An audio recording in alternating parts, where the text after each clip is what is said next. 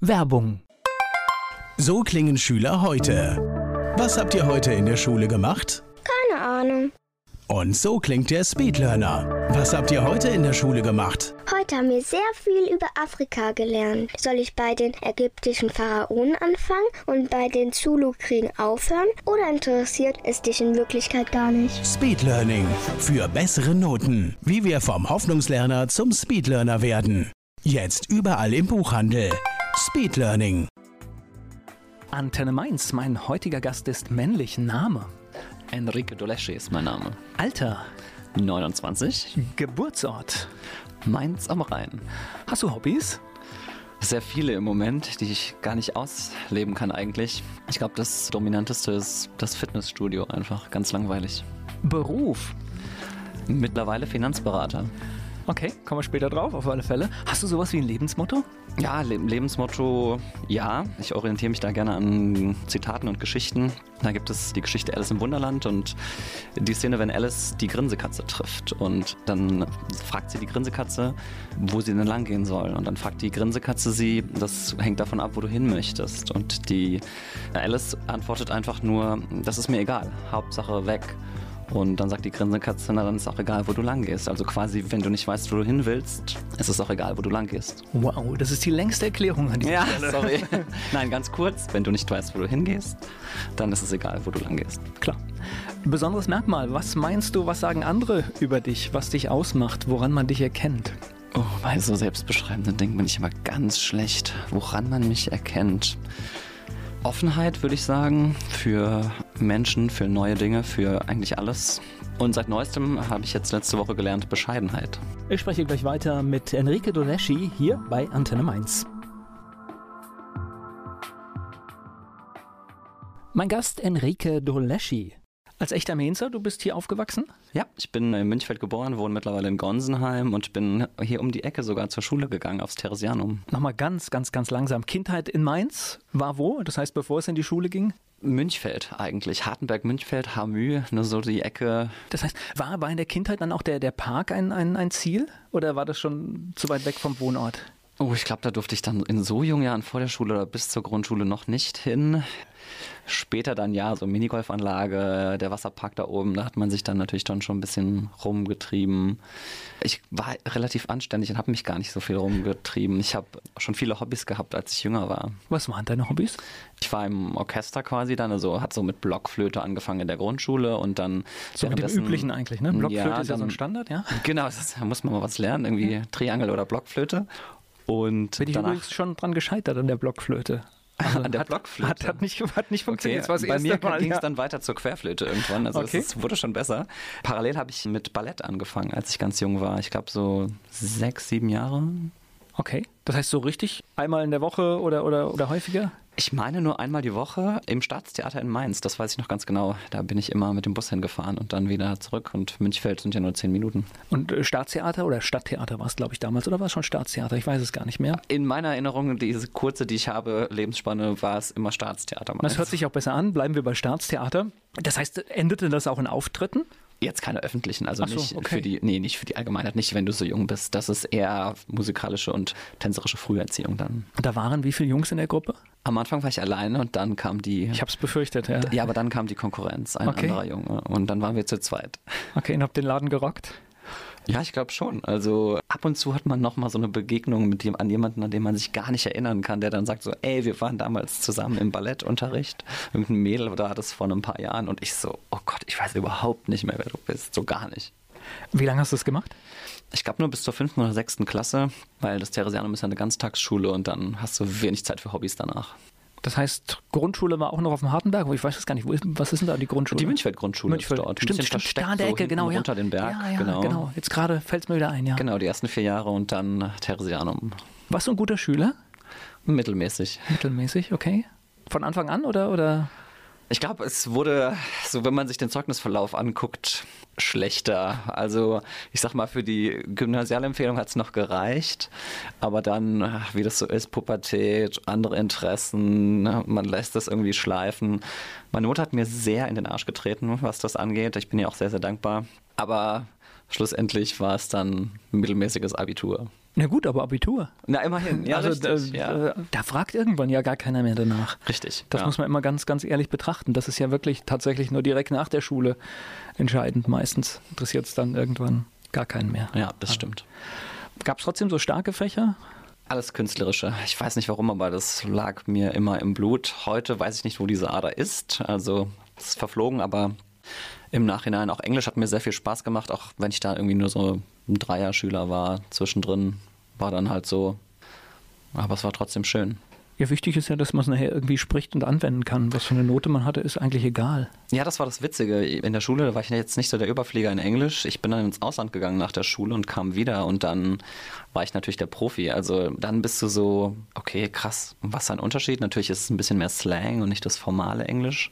Ich habe dann meine Englischlehrerin auch nochmal getroffen und das war dann sehr witzig. Aber wichtig ist, dass du dich unterhalten kannst mit Menschen. Alles andere ist egal. Ob der Slang da drin ist oder nicht, ist eigentlich egal für die Kommunikation. Ja, das stimmt. Gleich geht's weiter im Gespräch mit Enrique Doleschi hier bei Antenne Mainz. Letztes Jahr hat er einen Titel erworben. Welchen? Darüber sprechen wir später. In der Sendung Enrique Doleschi ist zu Gast. Nach der Schule steht man ja immer da und muss dann irgendwas machen beruflich. War das für dich klar, was du machst? Was waren übrigens Leistungskurse? Mathe, Englisch und Sozialkunde. Ich wollte gerade Deutsch sagen, ich weiß gar nicht warum. Oh Gott. Nein, kein Deutsch. Deutsch. Deutsch war Abgrundkurs, wie wir es genannt haben. Sorry, Frau Schulz. Ja, heute darfst du das alles sagen. Das, Ja. ist, das, das ist das Schöne. Na, ich wollte jetzt nur noch klären, ob nicht vielleicht dann Kunst oder sowas dabei war, aber dann war. Das durfte man damals noch nicht. Okay. Tatsächlich, ich hätte gern Sport oder Kunst oder sowas gemacht, aber das ging in der MSS noch nicht. Das wurde so zwei, drei Jahre nach uns eingeführt, als da war es schon zu spät. Da war das Abitur schon geschrieben. gut, da war halt Sozialkunde das Fach, was man dann dafür nimmt, ne? So ja, genau. so ein- ja, der Satz. La Laberfach oder wie sagt man, ne? So ein bisschen, ja. Ja, ja, okay. Na gut. Äh, Nach der Schule war dann irgendwie. Es war nicht so klar, was ich machen wollte. Also ich wollte auf jeden Fall nicht direkt studieren.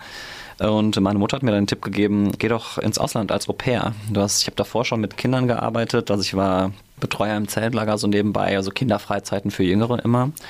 Und äh, dann habe ich gedacht, okay, auch sehr ungewöhnlich für einen Mann natürlich, Au pair zu machen, aber ich fand es eine gute Idee und es war bis dato die beste Erfahrung meines Lebens. Das heißt, wo ging's hin? Äh, Nach Tampa, Florida. Ich kannte die Stadt vorher nicht, musste das erstmal googeln, als meine Gasteltern gesagt haben, sie wohnen in Tampa. Als ich dann gesehen habe, es liegt auf gleicher Höhe mit Orlando ungefähr, da war ich dann schon sehr beeindruckt. Also ich weiß, äh, ich war noch nicht da, aber ich weiß, dass es ein total guter Fleck ist, weil ich bin ein, ein Radiofreak und äh, da gibt es ein paar ganz coole Radiostationen und deswegen habe ich mir das schon mal so auf Karten angeguckt. Ich glaube, das war eine coole Zeit, oder? Ja, auf jeden Fall. Also es war die beste Zeit meines Lebens. Ich war 19 und 18, 19 irgendwie, als ich da war. Und ja, als junger Mann, wenn man sich gerade selbst findet, dann in Florida aufzuwachsen, gerade in der Gegend, das ist mega. Also da, man ist da so selbstbewusst und auch selbstkritisch unterwegs, dass man echt viel ausprobieren kann dann. Das heißt, in eine Familie gekommen, dort im Haushalt helfen, also das Klassische, was ich mir vorstelle, oder was Das waren- variiert sehr stark von Familie zu Familie. Ich hatte wirklich Luxusprobleme nur. Also ich hab, äh, hatte zwei Kids, damals acht und knapp 16, also durfte noch nicht Auto fahren. Und das war wie meine Geschwister. Meine Geschwister haben nämlich ungefähr den gleichen Altersabstand. Also ich habe nur quasi den Kontinent und die Sprache gewechselt, die Kultur, aber der Altersunterschied ist der gleiche geblieben. Und ich habe die Kids morgens zur Schule gefahren, um acht oder neun mussten die in der Schule sein und habe sie vor 15 Uhr nicht mehr abgeholt. Das heißt, die eigentliche Arbeit war vielleicht morgens eine Stunde und danach von 15 bis 18 Uhr, dann waren die Eltern wieder zu Hause und dann wollten die auch Zeit mit ihren Kindern verbringen. Das heißt, die Kinder aber meistens nicht. Das war dein Job, die Kinder in die Schule bringen und abholen? Ja, und dann nach der Schule waren halt oft, wie die Amerikaner so sind, so Freetime-Activities wie Soccer Practice, Football Practice, lauter so Sachen einfach. Die sind da ja sehr, mittlerweile auch in Deutschland sehr hobbylastig unterwegs. Okay, das hört sich wirklich nach einer guten Zeit an. Ja, auf jeden Fall. Ich hatte jeden Tag erstmal dann, wenn die Kinder in der Schule waren, bin ich ins Fitnessstudio gegangen und habe mich gesonnt, war am Strand mit Freunden und so. Also ich konnte zwischendrin schon alles machen und abends ab 18 Uhr bin ich gerade wieder mit meinen Freunden zu Starbucks, habe da rumgehangen und äh, irgendwelchen Mist gemacht. Wie lange warst du da? Ein bisschen mehr als ein Jahr. Okay, also coole, cooles Jahr. Auf jeden Fall. Definitiv, da fällt einem bestimmt der Abschied dann auch schwer, oder?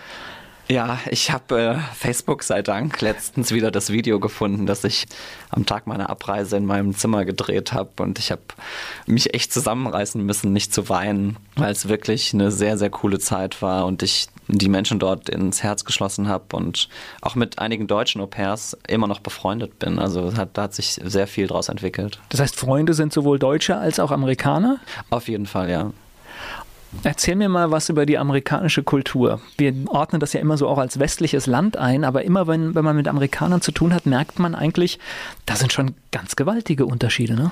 Ja, auf jeden Fall. Also der Umgang alleine miteinander ist schon, ich will nicht sagen herzlicher, man weiß ja, dass das alles so ein bisschen aufgesetzt ist, aber ich persönlich habe nichts dagegen, weil es irgendwie doch die Gesamtstimmung freundlicher macht. Man wird nicht so oft angepumpt oder irgendwie, ja, es wird nicht mit einem irgendwie komisch geredet, sondern der erste Grund, ob, ob, egal ob du jemanden kennst oder nicht, muss sein, höflich zu der Person zu sein. Also wie man das aus der Sprache kennt, sehr viele Adjektive werden benutzt wie awesome, great, nice, beautiful und das heißt, dem anderen erstmal ein Kompliment machen, egal ob man es wirklich gut findet oder nicht, ja. Und das ist schon, schon mal eine schöne Geste, weil einem damit ja suggeriert wird, ich habe dich wahrgenommen. Egal ob jetzt positiv oder negativ, sondern ich habe dich wahrgenommen und nicht nur einfach, ja, weil das ist so ein bisschen so, mhm, das kann ich für sie tun. Der halt wieder, ja. genau, ja. Wobei, also mein Eindruck ist, dafür ist es extremst unverbindlicher. Das heißt, du kannst abends mit jemandem zusammensitzen in der Kneipe und der läuft also das kann dir hier auch passieren, aber es, ich habe den Eindruck, es passiert dort häufiger. Der läuft am nächsten Tag, obwohl du vielleicht eine Stunde mit dem geredet hast, einfach an dir vorbei, ohne dich zu erkennen, weil das abgeschlossen ist bei dem. Das war ein netter Abend, aber fertig. Ja, genau. Es ist dann so, man hat super sich verstanden und auch geklickt quasi. Ne? Und als Deutscher würde man direkt sagen, oh cool, ich habe jemanden kennengelernt und die sind super lieb, super nett, da wird bestimmt eine Da müssen wir draus. dringend nochmal was machen, weißt du? Genau. genau. Und bei denen ist dann eher so, ja, wenn es sich nicht ergibt, dann halt nicht. So, und man muss sich auch nicht unbedingt melden oder so. Also es geht so und so. Also ich habe da eine ganz eine ähm, witzige Erfahrung gemacht damals. Einer meiner besten Freunde dort, Jared, wahrscheinlich hört er nicht zu, deswegen kann ich die Geschichte erzählen, hat mich gefragt, als ich mit eben zwei, drei Jungs geredet habe, die jetzt vielleicht nicht unser Beuteschema waren, auch nicht so, man würde sagen, vielleicht nicht so hübsch. Das klingt überhaupt nicht böse, aber, also soll nicht böse klingen, aber äh, sie war nicht unser Typ. Und ich habe mich trotzdem super gut mit denen verstanden und zwischendrin hat er mich einfach gefragt, so, warum redest du mit denen? Und ich, das, diese Frage war für mich so verwirrend, weil ich mir gedacht habe, warum denn nicht? Die sind nett und wir unterhalten uns hier ganz nett und ich bin eh ein Mensch, der gern neue Menschen kennenlernt. Und dann ist mir zum ersten Mal aufgefallen, so, okay, für ihn, er braucht einen Nutzen da hinten dran. Er braucht irgendwie, die müssen schön aussehen, die müssen toll sein. Und dann kann er sich auch mit denen unterhalten, weil dann sieht er den Mehrwert, den er davon hat. Und das war in dem Fall nicht gegeben. Und deswegen hat er mich gefragt, so, was willst du mit denen? Und da habe ich dann zum ersten Mal gemerkt, so, okay, krass, die sind schon sehr anders, die Amis. Aber es war trotzdem dann äh, schade, die schöne Gegend zu verlassen und wieder zurück nach Deutschland zu kommen? Auf jeden Fall. Es macht einen großen Unterschied, wenn das ganze Jahr über jeden Tag die Sonne scheint. Ich meine, da friert es auch ab und zu. Vielleicht so eher nur so drei Tage und man muss dann nur einen Pulli anziehen. Aber wenn halt jeden Tag 365 Tage im Jahr die Sonne scheint, das macht schon viel mit dem Gemüt. Ich spreche gleich weiter mit Enrique Doleschi hier bei Antenne Mainz. Im Talk bei Antenne Mainz Enrique Doleschi zu Gast. So, der aufmerksame Hörer hat vielleicht gerade festgestellt, dass du von Jungs gesprochen hast und es fiel das Wort Beuteschema. Genau. Das heißt, wie sagt man, homosexuell, schwul, was ist, was ist der richtige Ausdruck? Es gibt kein richtig und kein falsch. Es gibt nur ein paar Beleidigungen, aber das gibt es in jeder. Oder äh, wie würdest du dich bezeichnen? So? Schwul, ganz einfach. Ganz einfach schwul, okay. Ja. Einigen wir uns aber darauf. Ganz politisch korrekt wird ja immer gesagt, homosexuell, wenn man dann von Männern und Frauen redet, weil Frauen sind ja eher selten schwul. Ja, du, wir, wir, müssen aber auch nicht immer politisch korrekt Nein, sein. ich möchte, ich möchte, dass Obwohl das Wort der Deutsche schwul, neigt dazu, ja. Ich möchte, dass das Wort schwul exzessive genutzt wird, einfach damit man diese negative Konnotation, die man dann doch als Beleidigung nochmal raushauen kann, einfach weggeht. Weil ich merke, dass Menschen damit ein Problem haben, zu sagen, das ist Enrique und er ist schwul. Die gucken mich dann erst an und zögern kurz und dann muss ich denen erklären, du darfst das sagen. Das ist keine Krankheit. Also, und es ist auch keine Beleidigung. Ich bin mir dessen bewusst. Wann hast du das gemerkt? Oder wann hast du dich zum ersten Mal quasi, jetzt benutze ich schon wieder hier die Plattitüden hier, ich komme ins Schwitzen bei dir, wenn ich hier spreche. Medial sagt man immer geoutet. Wann, wann, wann ist das passiert? Also jetzt aus der Retrospektive würde ich sagen, ich habe es schon immer gewusst, aber eben unterbewusst wirklich. Wirklich bewusst ist es mir dann geworden mit so 15, da hatte ich meine erste Freundin und das war so, ja, wir waren zusammen im Tanzkurs, ähm, wo man so halt ein Mädel kennenlernt. Ne? Und ich habe dann irgendwann gemerkt, dass wenn wir andere Paare kennengelernt haben oder auch andere Leute kennengelernt haben, dass ich immer zuerst die Jungs angeguckt habe. Und wenn ich irgendwie ein schönes Paar gesehen habe, ich war irgendwie immer eifersüchtig auf die Frau, weil sie mit ihm zusammen war. Aber das merkst du natürlich im ersten Moment nicht. Das ist ein sehr, sehr langer Prozess einfach, über viele Jahre, glaube ich. 15 ist, glaube ich, wenn ich mir heute so die jungen Menschen anschaue, auch schon spät, ne? oder? Ja, auf jeden Fall. Okay. Also das geht heute deutlich schneller, ja. Wann hast du jetzt, du hast irgendwann gesagt, irgendwann kommt ja der Moment, da ist es bewusst. Das heißt, was, was macht das oder was hat es in dir gemacht? War das dann einfach klar, ich lebe das aus, so wie es sein soll, oder? Mm, nee, im ersten Moment nicht. Man verdrängt es dann erstmal so ein bisschen und macht so irgendwie im Verborgenen so seine Erfahrungen. Auch damals konnte man sich schon im Internet informieren, zwar auch noch ohne ISDN, aber es ging trotzdem irgendwie ja, dann habe ich halt gemerkt, ich muss die Beziehung zu meiner Freundin einfach beenden, weil das ist nicht das, was ich mir vorstelle. Und dann hat sich erstmal eine Zeit lang darum gedreht, wie sage ich ihr das? Also, beziehungsweise was sage ich ihr überhaupt, um sie nicht zu verletzen, weil mir war schon bewusst, dass wenn du einem, einem 15-jährigen Mädchen sagst, hier, ich bin dein Freund, aber ich möchte ja nicht mehr sein, weil ich bin schwul, dass für sie einfach eine Welt zusammenbricht. Mhm. Und wir hatten danach auch bestimmt zehn Jahre keinen Kontakt. Also sie hat es nicht gut aufgenommen. Nee, auf gar keinen Fall. Sie dachte erst, ich habe eine andere, aber ich hatte auch nicht einen anderen. Es war einfach ich wusste einfach, ich muss jetzt erstmal für mich rausfinden, wie es weitergeht. Aber ihr habt wieder Kontakt gefunden, höre ich jetzt daraus. Das heißt, es braucht dann zehn Jahre, bis, bis sie es verkraftet hat, oder was? Ja, da müsstest du sie interviewen, wie sie damit umgegangen ist, weil ich weiß es ja leider nicht. Aber mittlerweile ist es so, dass wir ähm, über Facebook ab und zu uns unterhalten können. Wir haben uns auch schon mal auf einen Kaffee verabredet. Ist noch nicht zustande gekommen, aber ich bin da sehr selbstbewusst, dass wenn der Kontakt übers Internet schon da ist und auch zu ihrer Familie wieder so ein bisschen, dass da schon wieder was passieren Na, kann. Gut, es geht ja letztendlich auch um die Ehrlichkeit. Es bringt ja auch nichts, sich da irgendwas vorzuspielen, also so gesehen. Ja, genau. Also es ging einfach für mich darum, mit mir im Reinen zu sein und man möchte es vielleicht egoistisch nennen oder so, aber wenn man in so einer Lüge einfach weiterlebt, das bringt ja beiden Seiten nichts. Nachdem du dir klar warst, was mit dir los ist? Bist du dann zur Familie gegangen oder wie, wie geht das weiter? Ja, die Situation war folgender eigentlich, dass ich mich quasi in dem Abend, in dem ich mich von meiner Freundin äh, getrennt hatte, dann zu meiner Mutter gegangen bin und natürlich viel geweint habe, weil ich wusste, dass ich meine Freundin verletzt habe, dass ich ja ihren Traum zerstört habe sozusagen auch, ne, was man sich so ausmalt zusammen, wenn man so jung ist.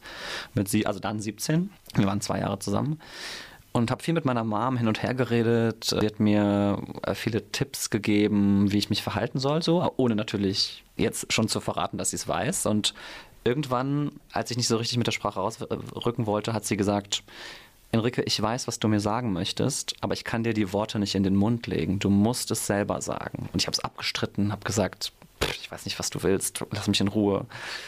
Das, äh, es stimmt alles nicht so. Und dann hat sie doch, sie hat gesagt, doch, doch, doch, du weißt, was es ist, aber du musst es sagen. Und dann, ja, ich glaube, irgendwann später habe ich es dann gesagt und dann wusste ich auch ganz genau, was sie gemeint hat. Und es war aber schwer, das zum ersten Mal in den Spiegel zu sagen. Wobei das ja eine, Idealvorstellung ist, wie eine Mutter reagieren kann, oder? Auf jeden Fall. Also ich liebe meine Mutter und für diese Aussage, für diesen Tipp, den sie mir gegeben hat, liebe ich sie eigentlich noch mehr, weil ich das jetzt erst als erwachsener Mann reflektieren kann, wie gut sie sich da verhalten hat, wie offen und liberal sie einfach da gehandelt hat und nach den Gesprächen, die ich später noch mit ihr geführt habe, in den Jahren danach, hat sie immer gesagt, dass sie das, dass das ihre Einstellung war, dass sie das nach außen hin verteidigt hat. Enrique geht in den Ballettunterricht, die anderen Eltern haben was gesagt, die anderen Kinder haben komisch geguckt. Enrique spielt Querflöte. Enrique hatte ein bisschen längere Haare und die auch irgendwie gefärbt. Und das war meiner Mutter alles egal. Sie hat gemeint, ihr könnt es betiteln, wie ihr wollt. Mein Sohn ist mein Sohn. Und äh, wenn ihr das schwul oder wie auch immer mädchenhaft nennen müsst, dann macht es gerne. Aber ich werde ihm das nicht vorschreiben und ich werde ihm auch nicht sagen, wie man dazu zu sagen hat, sondern er ist er selbst und das war's. Das ist ein ziemlich cool. Also da Respekt. Also da kannst du ihr schöne Grüße bestellen. Das finde ich äh, sehr beeindruckend. Mache ich immer wieder und äh, bei jedem Auftritt, wo ich davon erzählen kann, einfach bin ich dann umso stolzer einfach auf sie. Aber das zeigt ja zumindest mal, dass doch in Teilen unserer Gesellschaft das liberale Weltbild, auf das wir ja eigentlich auch so stolz sein können, dass jeder wirklich das werden und tun und machen kann, was er gerne möchte, dass wir das ja eigentlich zumindest mal in Teilen auch schon erreicht haben. Ja, natürlich. Und da, da muss sich jeder einfach an die eigene Nase greifen und sagen, okay, in welcher Welt möchte ich leben? Welche Werte möchte ich an meine Mitmenschen und an meine Kinder weitergeben? Und meine Mutter hat sich entschlossen, ihre Kinder bedingungslos zu lieben, egal welche Entscheidung sie treffen und oder egal welches Leben sie vor sich haben. Ich habe ja jetzt keine aktive Entscheidung getroffen, schwul zu sein, aber egal was aus ihnen wird. Sie hat gesagt, ich werde meine Kinder lieben, bis ich sterbe. Und das ist ihre, ihre Aufgabe, ihre Definition von Mutter sein. Ja, und letztendlich, äh, ob du nun bunte Haare hast, ob du Ballett tanzt, du schadest definitiv niemanden. Richtig. Ich spreche gleich weiter mit Enrique Doleschi. Über sein Outing habe ich gerade gesprochen mit Enrique Doleschi. Er ist mein Gast hier bei Antenne Mainz. Was war es denn für dich ein Gefühl, als dann die Worte draußen waren? Befreiung. Einfach mit sich selbst dann irgendwie klarzukommen, ja, dann auch später irgendwie ein bisschen stolz darauf zu werden, sozusagen, dass man es gesagt hat, dass man es leben kann. Wenn man sich dann seinen Freunden anvertraut, ich habe eine sehr große Familie, denen musste ich das dann auch noch quasi beibringen, wobei sich sowas natürlich auch heutzutage noch schnell verbreitet, dann, wenn, wenn es dann mal gesagt wurde. Ja, es war dann, hat sich ganz schnell in Zuspruch gewandelt und ich glaube, ich habe dadurch eigentlich niemanden verloren. Ja, also ja, so negative Erfahrungen, die man gemacht hat, klar, die gehören dazu. Nein, die gehören nicht dazu, aber die macht man eben. Nee, gut, aber so, du bist ja der gleiche Mensch. Das heißt, genau, äh, du, du sagst dir einfach keiner. nur, äh, ich bin schwul. Und genau. mehr hat sich ja eigentlich gar nicht, wenn ich dich vorher und nachher kenne, mehr hat sich ja gar nicht geändert. Ja, ja vor allem für die Frauen war es ist es oft ein schönes Signal, weil sie merken, man ist keine Bedrohung. Ne? Also, also nett und freundlich man ist, ist es nicht aufgesetzt, weil man will wirklich nicht mit ihnen schlafen. Man ist einfach nur nett. Jetzt interessiert mich, jetzt bin ich neugierig, jetzt leben wir hier in einer ja, stark wachsenden Stadt, aber Mainz haftet immer noch so ein bisschen auch Provinz an. Wie ist denn so eine schwule Jugend in Mainz? Auch da kann ich natürlich nur von vor zehn Jahren erzählen. Na, ich glaube, auch das wird eher besser, oder? Ja, natürlich. Ja, ja auf jeden also Fall wird es besser. Also die Szene an sich ist natürlich nicht so mega groß gewesen damals. Es gab so ab und zu eben besagte Uni-Party, wie wir sie nennen. Da konnte man hingehen, eben alle zwei Wochen. Und es gibt ja auch so ein, zwei Läden hier, wo man hingehen kann, die aber irgendwie nicht so das Ansehen damals hatte. Zum Beispiel, also nicht für mich in dem Alter mit frisch 17, 18, 19, plus dann war ich ja im Ausland, aber dadurch, dass Frankfurt in der Nähe ist, Darmstadt in der Nähe, man hat echt schon eine große Auswahl. Also wenn man mal auf den Putz hauen will, neue Leute kennenlernen will, dann kann man halt ja mit dem Zug innerhalb von 30 Minuten nach Frankfurt und da sind ja dann nochmal eine Million Menschen mehr. Also in Mainz eher schwierig, willst du mir sagen? Hm, mittlerweile nicht mehr. Okay. Mittlerweile hat sich Mainz und Wiesbaden wirklich gemacht. Also heutzutage für die jungen Menschen, die zuhören, gibt es echt ein gutes Angebot. Ne? Also die, die sozialen Medien haben dazu beigetragen, dass man schneller von Events erfährt und einfach das Angebot ist größer geworden. Wie ist das? Vernetzt man sich dann mit anderen Schwulen oder wie funktioniert das? Naja, es gibt ja kein Zentralregister, wo man sich einträgt, dass man schwul ist. Ich glaube, das ist wie in jedem jungen Menschen einfach so, man sucht sich so seine Peer Group, wo man dazugehören möchte und bei mir war das natürlich Teil über das Internet, so wie das heute auch ist. Heute geht das natürlich noch viel besser. Ne? Also damals irgendwelche Dating-Apps. Wobei ich sagen muss, ich bin jetzt nie irgendwie zu einem Stammtisch oder so gegangen. Frag mich nicht warum. Heute würde ich es eher machen. Vielleicht hat es mit dem Alter zu tun. Aber so sitzen und nur reden war dann irgendwie doof. Man ist dann auf eine Party gegangen. Und ähm, wie gesagt, die damalige Uni-Party, die es auch heute noch gibt, einfach, die hat ein sehr familiäres Flair. Also selbst wenn ich da heute hingehe, da, da sind Leute, die habe ich schon vor zehn Jahren dort getroffen. Und das ist eigentlich das Schöne. Vielleicht ist es daher auch so ein bisschen der Provinzcharakter von Mainz. Na, ich bin jetzt gerade so ein bisschen in meinen Gedanken strategisch dran gegangen bei allem, was man macht oder es gibt ja tausend Sachen, politische Einstellung oder sonst was. In der Regel, wenn man vielleicht in einer kleineren Gruppe ist, sucht man sich Partner, mit denen man sich vernetzt, weil das macht einfach stark. Ja, das stimmt auf jeden Fall. Das kann ich auch nur. Das war jetzt einfach so mein Gedanke, ja. deswegen habe ich mit Vernetzen gerade gesprochen, ja. Ja, jetzt wo man so aktiv drüber nachdenkt, das ist so ein bisschen, denkt man so, Gott, was habe ich eigentlich damals gemacht? Ne? Wie ist das alles zustande gekommen? Aber es findet sich so. Ich hatte durch meine Freunde sehr viel Rückhalt, dass für mich jetzt nicht der Bedarf da war, ein schwules Netzwerk aufzubauen, sondern ich habe das gemacht, was ich bisher auch gemacht habe, hab, konnte aber eben meine Freundin dann ab und zu mal auf eine Homo-Party mitnehmen, weil ich ja geoutet war und für die war es natürlich auch mega, einfach da den ganzen Abend abzutanzen und eben nicht irgendwie von einem Typ doof angemacht zu werden. Ganz entspannt, ja. Ganz entspannt. Und das heißt, du bist in dem Wissen auch in die USA geflogen? Genau, ja. Ich war da schon geoutet. Ich hatte gerade meine erste große Liebe kennengelernt und es war ein bisschen problematisch, weil wir uns ein halbes Jahr vorher kennengelernt hatten und ich habe ihm deutlich kommuniziert, egal was passiert, ich werde ins Ausland gehen. Also ich kann dich noch so abgöttisch leben und wenn wir bis ins Ende unserer Tage zusammen sind, ich gehe dieses eine Jahr ins Ausland. Da kann nichts kommen, was, was das ändert. Und wir waren auch die ganze Zeit zusammen und, sogar dann, als wir nach Deutschland zurückkamen, auch nochmal anderthalb Jahre ungefähr zusammen, also drei insgesamt. Hat es die Familie in den USA gewusst, wo du hinkommst? Nein, offen hatte ich das nicht kommuniziert, weil es für mich nie Diskussionsthema war. Also am Anfang war das Verhältnis ein bisschen kalt, was wir zueinander hatten, weil ich ja doch ein Fremder war.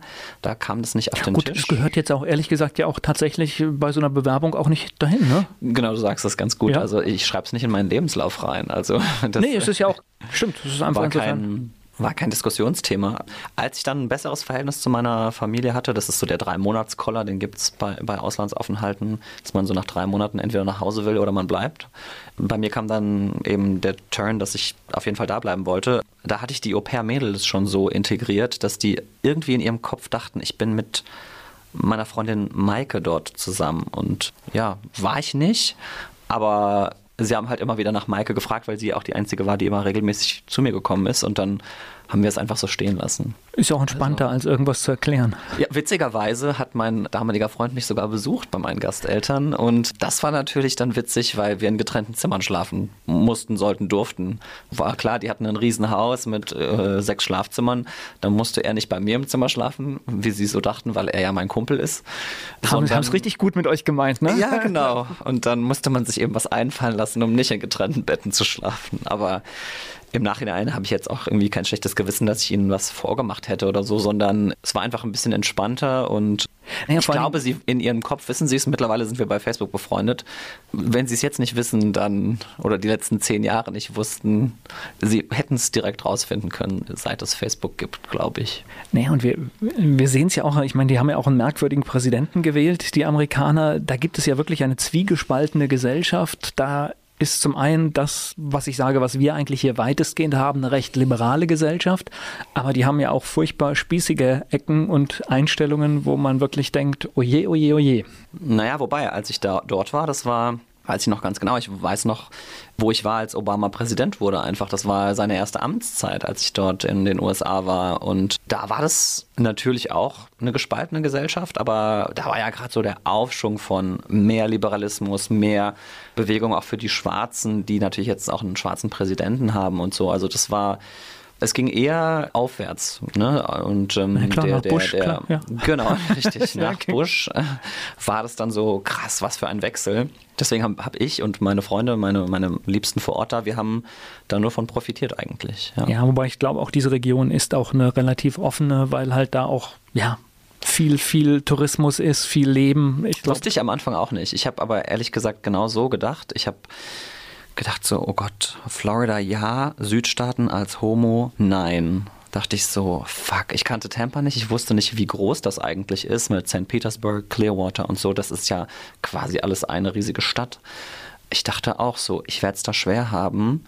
Ich lag so falsch einfach. Also ich habe gefeiert wie ein Tier die ganze Zeit, jedes Wochenende. Es gab ein, zwei Schwulenclubs, einen Lesbenclub.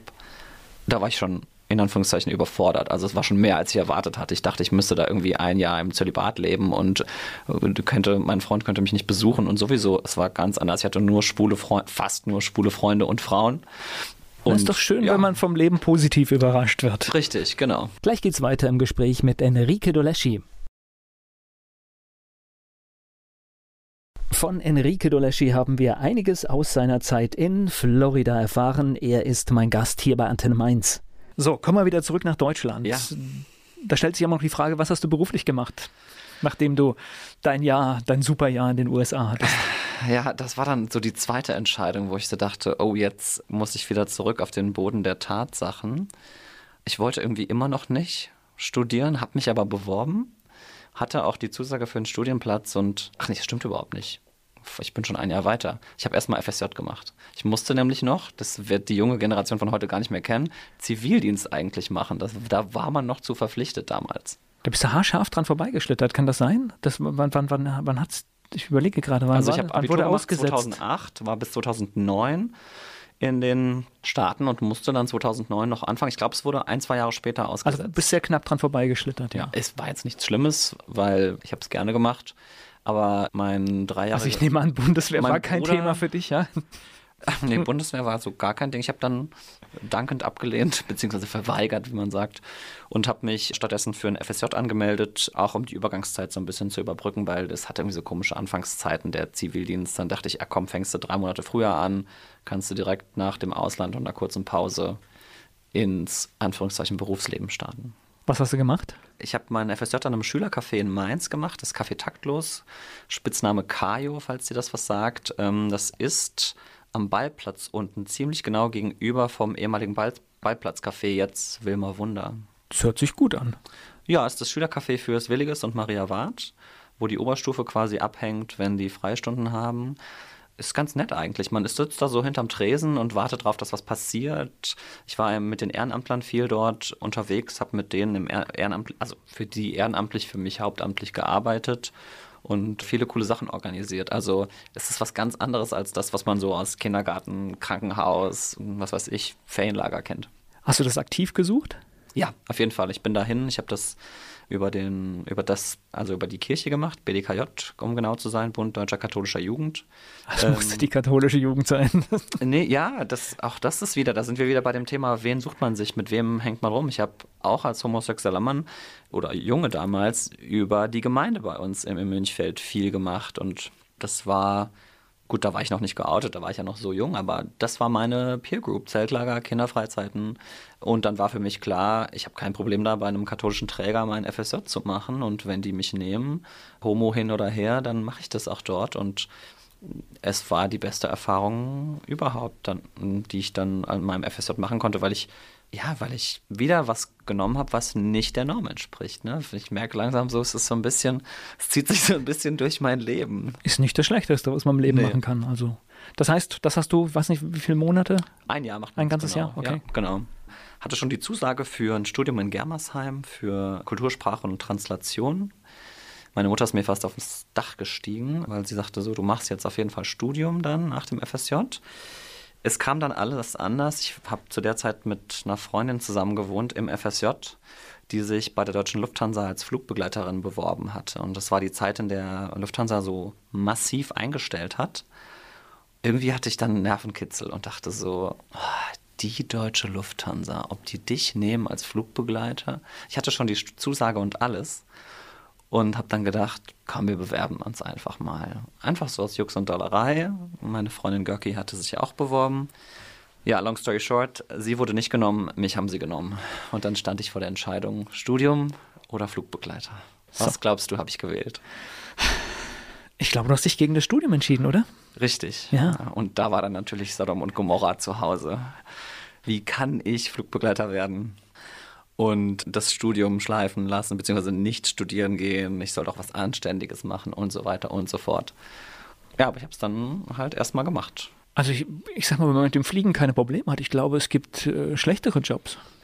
Auf jeden Fall. Also viele aus der Hotel- und Restaurantbranche kommen dahin, weil ungefähr für, zum gleichen Gehalt gearbeitet wird, ein bisschen besser, aber du mehr Freizeit hast, mehr rumkommst und einfach größere Vorteile davon hast. Also das ist ja nicht, es ist zwar Schichtarbeit offiziell, aber nicht wie im Krankenhaus oder im, im Hotel, wo man irgendwie zehn Tage arbeiten muss und zwei Tage frei hat, sondern wir haben fünf Tage gearbeitet und hatten fünf Tage frei. Ich glaube, man bekommt in diesem Job mit die größte Menschenkenntnis, die man überhaupt erwerben kann. Ja, und ich verstehe jeden, der das bis ans Ende seiner Tage machen möchte, diesen Job, weil du wirst davon irgendwie nicht reich. Aber menschlich gesehen bereichert es dein Leben einfach so sehr. Du siehst so viele Orte, so viele Menschen, verschiedene Kulturen. Du kannst nur weltoffen werden, wenn du diesen Job mit Herz machst, weil du jeden Tag was Neues erlebst einfach. Und das ist für meine jungen Jahre, die ich da angefangen habe, habe ich echt viel gelernt. Durch Amerika, dann das FSJ und danach Flugbegleiter. Also ich kann dir sagen, warum ich so einen Respekt vor diesem Job habe. Ich hatte ein Erlebnis in einer Maschine, die aus England in die USA geflogen ist mit ganz vielen Engländern an Bord. Und diese Engländer, die haben sich sowas von unmöglich benommen, haben sich in der Bordbar selbst bedient und haben da Geschichten gemacht. Und wie dieses Team diese Querulanten in den Griff gekriegt hat, die saßen irgendwann ganz ruhig alle, das hat mich echt beeindruckt. Und da habe ich gemerkt, wow, die haben das öfters erlebt und die wissen genau, was sie mit den Menschen machen müssen, damit sie die ja ruhig stellen, ohne dass es Krawall gibt. Und das, ich, ich habe diese Bilder noch wirklich vor mir im Auge. Ja, es wird immer so belächelt, der Job so ein bisschen, weil 99 Prozent der Zeit sieht man diese Menschen einfach nur Drinks servieren in der Luft und das ist ja auch nett und richtig so, dass, dass den Leuten da was geboten wird. Das wird halt auch erwartet von den Kunden. Weißt du, ähm, sonst langweilig, wenn du acht Stunden im Flugzeug sitzt, irgendwas muss ja passieren. Genau, aber es ist halt genau wie bei Piloten einfach, wir werden halt dann schon dafür trainiert, dass wir mit solchen Situationen umgehen und die sichere Flugdurchführung steht immer noch an erster Stelle und da gehört auch jeder dazu, der da irgendwie querschießt. Und sei es eben nur, dass man sich an den Drinks bedient, ohne dass das irgendwie gewollt ist, bis hin zu medizinischer Notfall, Geburt an Bord, lauter so Sachen. Und ich muss sagen, was mir meine Freunde erzählen, die immer noch dort arbeiten, die technische Seite ist alles super fein. Also es werden immer mehr die zwischenmenschlichen Sachen, wo es einfach darum geht, Menschen zu beruhigen und zu sagen, wir sind hier viele Leute an Bord, es geht von A nach B, bitte verhalten Sie sich so, wie man das in der Öffentlichkeit von Ihnen erwartet, weil, das vergessen viele Leute, es ist immer noch ein öffentliches Transportmittel einfach. Es ist ein bisschen luxuriöser Bus einfach in der Luft, ne? also Airbus, sagt man. Wie der Name schon sogar sagt. schon eine Marke. Ja. Ja. Gleich geht's weiter im Gespräch mit Enrique Doleschi hier bei Antenne Mainz. Als Flugbegleiter hat Enrique Doleschi, mein Gast hier bei Antenne Mainz, gearbeitet. Wo warst du überall auf der Welt? Ich glaube, aus Australien habe ich alle Kontinente durch. Ähm, wow. Äh, lag halt daran, dass Lufthansa nicht nach Australien fliegt. Ja, also von Singapur, Hongkong, Peking, meine Favorites, alles in Asien. Viele Städte in äh, den USA natürlich, Südafrika, Südamerika.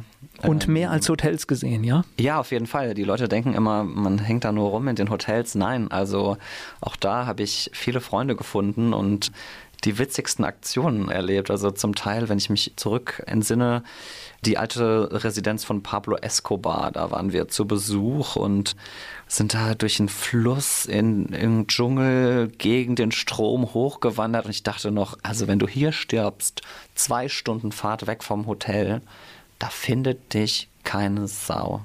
Also, aber im Nachhinein war es eine geile Aktion. Okay, was für Gedanken. Ja. Ich glaube, es ist ein, auch insbesondere wenn man jung ist, ist das, glaube ich, ein richtig toller Job, oder? Auf jeden Fall, ja. Man, man bekommt einfach so viel mit von der Welt und jetzt, wo ich ein bisschen älter bin, ich hätte meine Mutter gern mitgenommen, meine Familie jedes Mal, um denen das zu zeigen. Du kannst mittlerweile ja sogar FaceTime Bilder senden und den ganzen Kram. Also es ging damals auch schon so ein bisschen, aber es ist dann doch was anderes, wenn man wirklich vor Ort ist und einfach, was weiß ich, den Touch Mahal zum ersten Mal live sieht und sowas. Einfach, das ist nicht das Gleiche auf Bildern und Postkarten. Das ist unglaublich. Hat sich die Mama dann wenigstens nochmal versöhnt mit der Berufswahl? Ja, als ich dann angefangen habe zu studieren, dann ähm, okay. bin ich weiter geflogen und habe nebenbei studiert, beziehungsweise andersrum, ich habe studiert und nebenbei bin ich geflogen. Dann war auch alles okay und mittlerweile, also eigentlich war es dann so, als ich dann in die Selbstständigkeit als Finanzberater gegangen bin, also das, was jetzt die letzten zwei Jahre passiert ist, hieß es so, bist du dir sicher, dass du eine Festanstellung mit unbefristetem Vertrag aufgeben möchtest? Also da war die Mama dann so, bleib doch in der Sicherheit. Selbstständigkeit ist böse. Also da habe ich dann sie kurz dran erinnert und sag mal, 2010, als ich angefangen habe, da hörte sich das irgendwie anders an mit dem Flugbegleiter sein. Ja, und die Selbstständigkeit ist nicht böse, nein. Nein, ist sie auch überhaupt nein. nicht. Ist das Beste.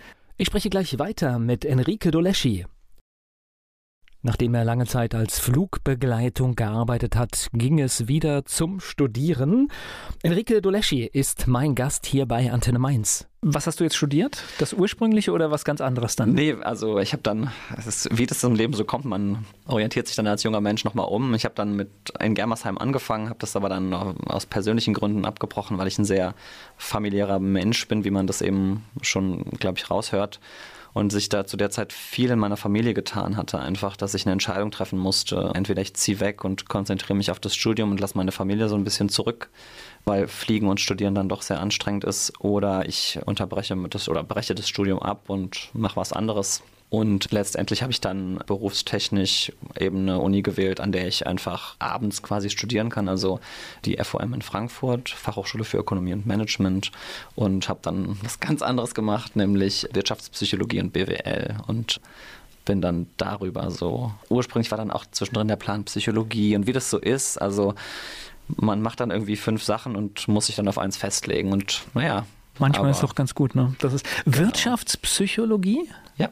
Genau, das ist quasi der nicht klinische Teil der Psychologie. Also für, für alle Psychologen, wie man sich das so vorstellt, die machen die Psychologieausbildung und machen dann natürlich auch den klinischen Teil dazu. Und bei uns war wirklich der Schwerpunkt einfach nur so ein bisschen so Personalwesen und Mitarbeiterweiterentwicklung zum Beispiel. Da arbeiten auch viele dann, wenn sie, wenn sie in den Job gehen. Also wie führen sie ihre Mitarbeiter, wie können sie das Unternehmen effizienter gestalten, aber gleichzeitig nicht auf, den, auf dem Rücken der Mitarbeiter. Also so anwendungsorientiert. Mhm. So, einer unserer Professoren hat immer gesagt, wir sind so ein bisschen das Gegenteil zu Human Resources. Human Resources kennt man, sind die Bösen, die versuchen immer alles rauszuquetschen aus den Menschen.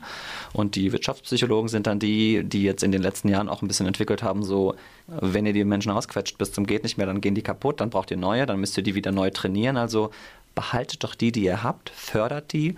Und wenn die Work-Life-Balance stimmt, dann arbeiten die freiwillig mehr oder bringen sich gerne mehr ein. Und diese Bewegung hat ja in den letzten Jahren wieder zugenommen. Das ist dann so, ich will nicht sagen, dass die Wirtschaftspsychologen das alleine gemacht haben, aber das ist so die Ecke, in die man die einordnen kann. Man hat das leider immer noch ein ganz veraltetes Bild im Umlauf, weil tatsächlich ist es so, dass Unternehmen mit den größten Kaffeepausen oftmals die produktivsten und die Unternehmen sind, die am meisten schaffen.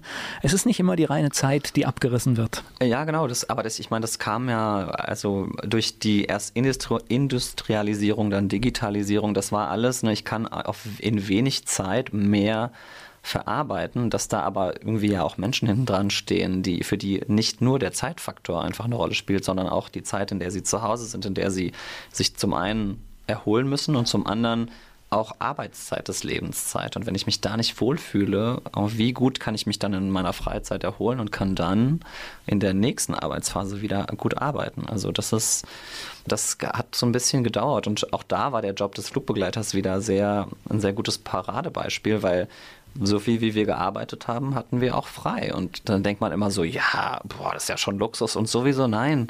Man fliegt da irgendwie mehrfach im Monat über Langstrecke 12, 13 Stunden. Der Job selber, das menschlich sein, servieren, herzlich sein, die Leute in Empfang nehmen, das ist nicht das Anstrengende. Das Anstrengende oder das körperlich Anstrengende ist einfach die Belastung, der man da ausgesetzt wird. Und dann ist klar, dass der Körper erstmal fünf Tage braucht, um wieder anzukommen. Ja, ja, klar, und ich meine, das ist ja alles nicht ohne, dann, was weiß ich, von Strahlenbelastung bis sonst was, was beim Fliegen alles mit uns passiert, ja. Genau, und wie gesagt, die modernen Unternehmen, die versuchen das jetzt natürlich dann auf die Mitarbeiter zu übertragen. Also, ich will jetzt keine Werbung für irgendwelche Unternehmen machen, aber zum Beispiel Netflix, so da gibt es keinen Mitarbeiter, der die, der die Urlaubstage kontrolliert, sondern da gibt es eben die Arbeit, die gemacht werden muss. Und wenn du deine Arbeit gut und schnell verrichtest, wobei schnell nicht der Fokus ist, sondern gut, dann kannst du Feierabend machen und kannst Urlaub machen und musst aber erreichbar sein. Und hast du deinen Job nicht anständig gemacht, dann wirst du natürlich viele Rückrufe bekommen und irgendwelche Nachfragen und sowas. Hast du deinen Job aber anständig gemacht, dann hast du Ruhe in der Freizeit. Also das ist, äh, das ist auch nicht für jeden was natürlich das Modell, aber gerade diese Möglichkeit, das zu machen, erlaubt einem dann doch, sich um andere Sachen mehr zu kümmern. Die Familie, die Freizeit, die Freunde, wen auch immer. Ne, wir haben ja generell das Problem, dass diese Dinge immer mehr ineinander übergreifen. Das heißt, es ist halt so, durch das Smartphone schauen wir halt oft auch zu Hause in berufliche Mails in einer Zeit, wo wir eigentlich ja, woanders sein sollten. Und ich glaube, deswegen muss es auch umgekehrt sein. Auf dem Arbeitsplatz muss auch viel mehr Freiheit herrschen, damit da ein Ausgleich dafür entsteht. Ja, und das muss jeder für sich auch dann so ein bisschen selber festlegen. Ne? Was möchte ich? Möchte ich den ganzen Tag erreichbar sein auf der Arbeit? Oder, oder auch für die Arbeitsstelle? ja, oder für die Arbeitsstelle? Oder muss ich irgendwo einen Ausgleich für mich finden? Und der eine sagt, ich brauche eine feste Arbeitszeit von 8 bis 18 Uhr oder wie auch immer. Der andere sagt, nee, ich möchte irgendwie ein Teil angestellt sein und da in einem festen Verhältnis arbeiten oder eben mich frei bewegen können, mir die Zeit selber einteilen. So, wann kam denn jetzt der heutige Beruf dann ins Spiel? naja, mit BWL hat man ja schon so eine Voraussetzung dafür. Es war dann so, ich hatte. Naja, es ist jetzt was völlig anderes. Also bisher, was ich von dir gehört habe, hätte ich das jetzt nicht auf dem Schirm gehabt. Ja, es stimmt. Es war dann so, dass ich durch Zufälligkeit eigentlich durch, durch Empfehlungen an meinen jetzigen Kollegen gekommen bin, der dann mein Finanzberater wurde, der halt gesagt hat, ich wollte eigentlich was ganz anderes, ich wollte eine Hausratversicherung. Aber dann, wie er, als er mir erklärt hat, wie er arbeitet und so, dann hat er mich zu seinem Kunden gemacht und hat gesagt, so komm, ich nehme dich bei der Hand, ich zeig dir, wie das mit den Finanzen geht. Also wir fangen in jungen Jahren mit Studium und Fliegen fangen wir jetzt erstmal mit den Basics an und dann, wenn du dich weiterentwickelst und weißt, wohin du möchtest, dann gucken wir, wie wir ein bisschen Vermögen aufbauen. Und das hatte sich dann so gewandelt, dass ich bei Lufthansa so unglücklich wurde, weil ich gemerkt habe, dass mich das dann irgendwie doch nicht so ja, nicht, nicht mein Lebensplan war, dort zu bleiben. Dass er dann mich dann irgendwann angesprochen hat und gesagt hat, so, hier, ich habe gehört, du bist da unzufrieden. Kannst du dir denn vorstellen, in unserer Branche zu arbeiten? Und dann, ja, wie das so ist, man schnuppert dann mal rein, dann war ich bei ein paar Gesprächen dabei und dann ging es immer weiter vorwärts und dann irgendwann hat er gesagt, so, willst du bei uns arbeiten? Und dann habe ich gedacht, so, ja, was sind die Voraussetzungen? Okay, Selbstständigkeit mit Anschluss an, an einen Pool von anderen Finanzberatern und so bin ich dann da reingerutscht. Ich spreche gleich weiter mit Enrique Doleschi hier bei Antenne Mainz. Heute berät er in Sachen Finanzen, war aber lange Zeit als Flugbegleiter unterwegs. Enrique Doleschi ist hier zu Gast bei Antenne Mainz. Wobei ich glaube, das hat ja auch wieder viel mit Menschen zu tun. Somit ist wahrscheinlich auch die Erfahrung aus der Fliegerei ja Gold wert, weil du. Genau, das war auch der Grund, warum er mich angesprochen hat, weil er gesagt hat: So, Enrique, ich weiß ganz genau, du kannst gut mit Menschen. Ihr werdet nämlich darauf trainiert, mit den Menschen gut umgehen zu können. Und Finanzen ist für viele Leute noch so ein sensibles Thema einfach, dass sie sagen: Ich will da nicht mit jedem drüber reden. Ich muss, brauche da jemanden, dem ich vertrauen kann und der mich da auch ein bisschen bei der Hand nimmt und mir das erklärt und dass die Finanzbranche keine mega coole, mega coolen Ruf hat, das brauche ich dir nicht zu erzählen, ja. Da muss man sich viel rechtfertigen auch. Das war dann für mich so eine, ja, so ein bisschen auch eine Herausforderung, wo ich so dachte, ja klar, das, ich kriege das hin, glaube ich. Ich kann das vereinen und kann Leuten, die, die sich mit diesem Thema nicht so sehr beschäftigen wollen, die so ein bisschen bei der Hand nehmen und denen zeigen, wie es geht. Ja, wir haben das immer Finanzbranche, Medien sind auch schon durchs Dorf gejagt worden genau. als Lügenpresse und was da alles Richtig. so kommt, was auch so nicht stimmt. Letztendlich kaufen wir und wir verkaufen ja hier auch eine Sendung letztendlich. Genau.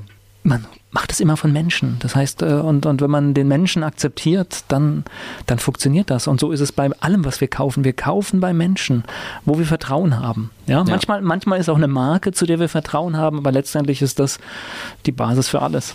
Ja, und gerade das Stichwort Marke einfach. Also die Marke, die mein Kollege Florian da aufgebaut hat, die war dann so bestimmt einfach, dass ich gesagt habe, okay, ich möchte ein Teil davon sein und ich kann mir das gut vorstellen, dass, dass wir da zusammen erfolgreich sind und ähm, ja, die, die letzten zwei Jahre haben uns recht gegeben. Es läuft halt sehr gut und wir sind da wirklich, gehen auf in unseren Berufen. Du hast gerade noch einen guten Tipp gegeben. Ne? Sparen heißt jung anfangen, denn Zeit schlägt alles. Ne? Ja, und der Tipp, der kommt nicht von mir. Das, da muss man das Rad nicht neu erfinden. Es geht einfach darum, die Zeit ist der größte Faktor, was das angeht. Wenn die Leute sagen, ich habe kein Geld, dann sollen die zu mir kommen. Ich finde ganz schnell Ausgaben, die überflüssig sind, wo man sagen kann, nur eine Zigarettenpackung die Woche weniger sind schon 5 Euro oder 6 Euro. Ich keine Ahnung, ich weiß nicht, was es kostet. Wahrscheinlich 6 Euro oder so. Ich bin nicht Raucher.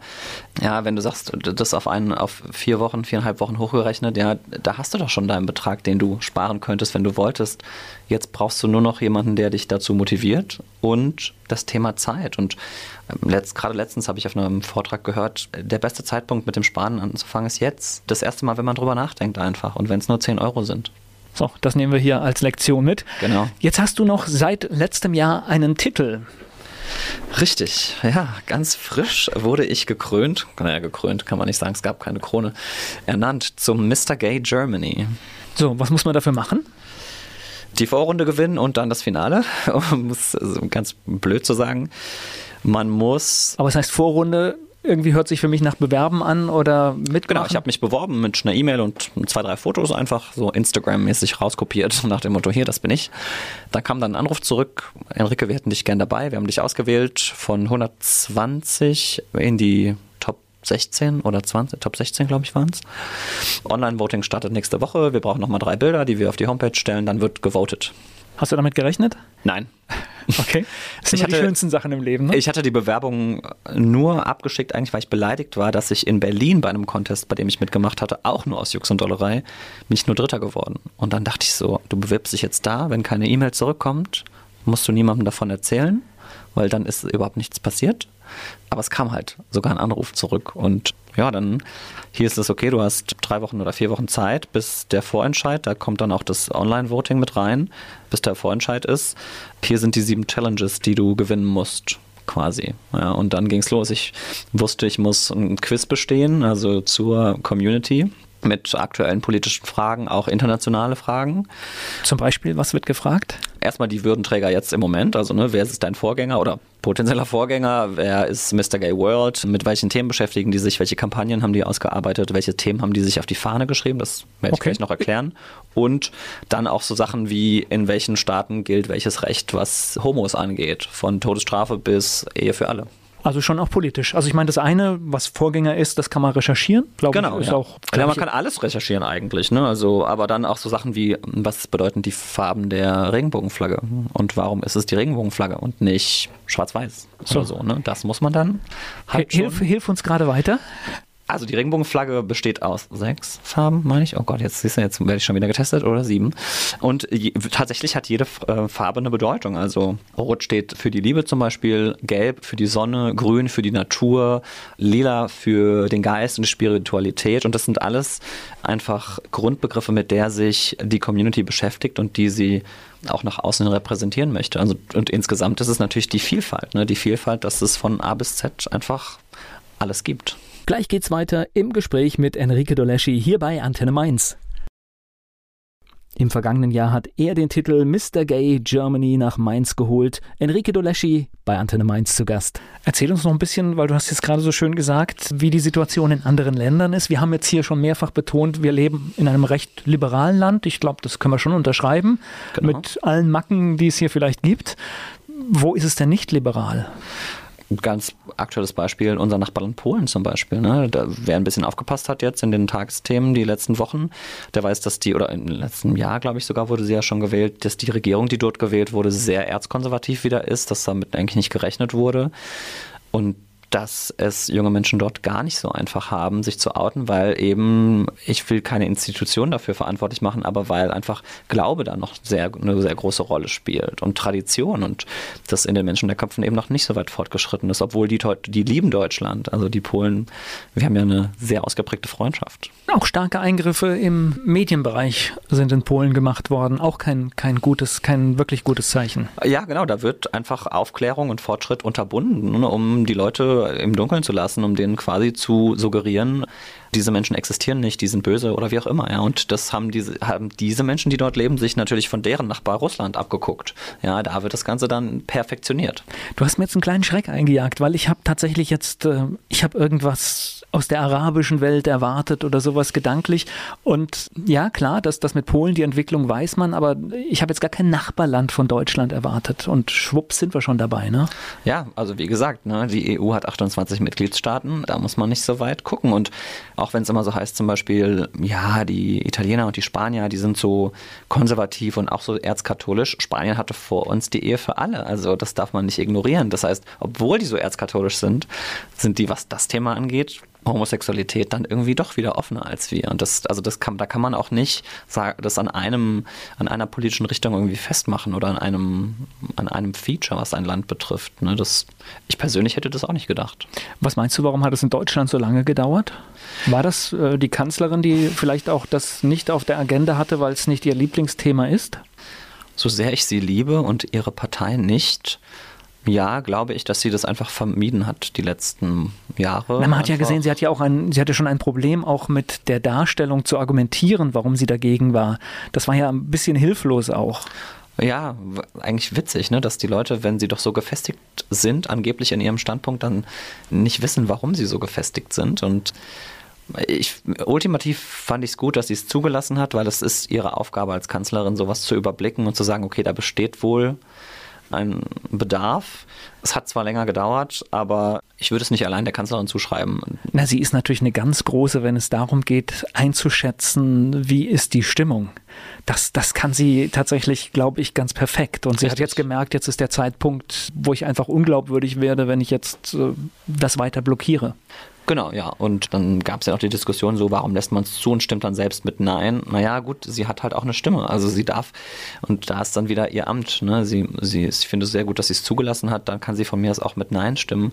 Es war ja sowieso abzusehen, dass die meisten Menschen mit Ja stimmen würden. Und auch in der Bevölkerung. Na gut, da ist sie ja letztendlich ihrer persönlichen Linie treu geblieben. Also genau, habe ich jetzt kann auch man sagen, das hat keinen überrascht eigentlich. Ne? Also da klopfe ich lieber jedem CDUler auf die Schulter, der mit Ja abgestimmt hat, weil da gab es auch ein paar. Und da sagt man, da stand dann die Menschlichkeit vielleicht über dem, dem parteiischen Zugehörigkeit einfach. Gleich geht's weiter im Gespräch mit Enrique Doleschi.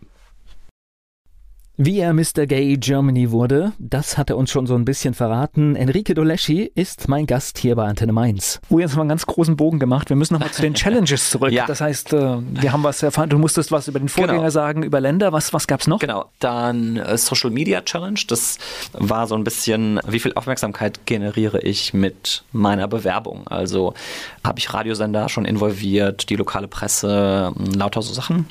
Konntest dann, du vorweisen, ne? Ja, euer Sender hatte auch sehr viel zu beigetragen, um ehrlich okay. zu sein. Ihr wart da sehr hilfreich. Ähm, Finde ich sehr, sehr toll von euch. Genau, da habe ich dann quasi mit der eigentlichen Arbeit erstmal angefangen und habe quasi für mich die Werbetrommel gerührt. Und dann musstest du natürlich im Internet dieses Voting auch überleben, sozusagen. Das heißt, nicht nur Social Media Likes, Presse, TV, also Fernsehen und Radio. Und du musstest eben auch ein paar Stimmen bekommen, sozusagen ein bisschen auf Stimmung, Stimmenfang gehen. Und die wichtigste Challenge von allen war die Kampagnen-Challenge. Das heißt, du musstest dir ein Thema aussuchen, mit dem du dann ultimativ in deinem Amtsjahr einfach ähm, durch Europa, durch Deutschland oder auch durch die Welt ziehst und dieses Thema proklamierst sozusagen. Dein Thema ist? Mein Thema nennt sich The Silver Side of the Rainbow. Es ist extra ein englischer Titel gewählt, weil ich noch ins Ausland damit muss und ein deutscher Titel ist dann immer sehr schwierig zu übersetzen. Und, und damit die Polen auch verstehen. Genau, die ja. oder alle anderen in der ja. EU und im Mai die ganze Welt. Es beschäftigt sich so ein bisschen mit zwei Aspekten.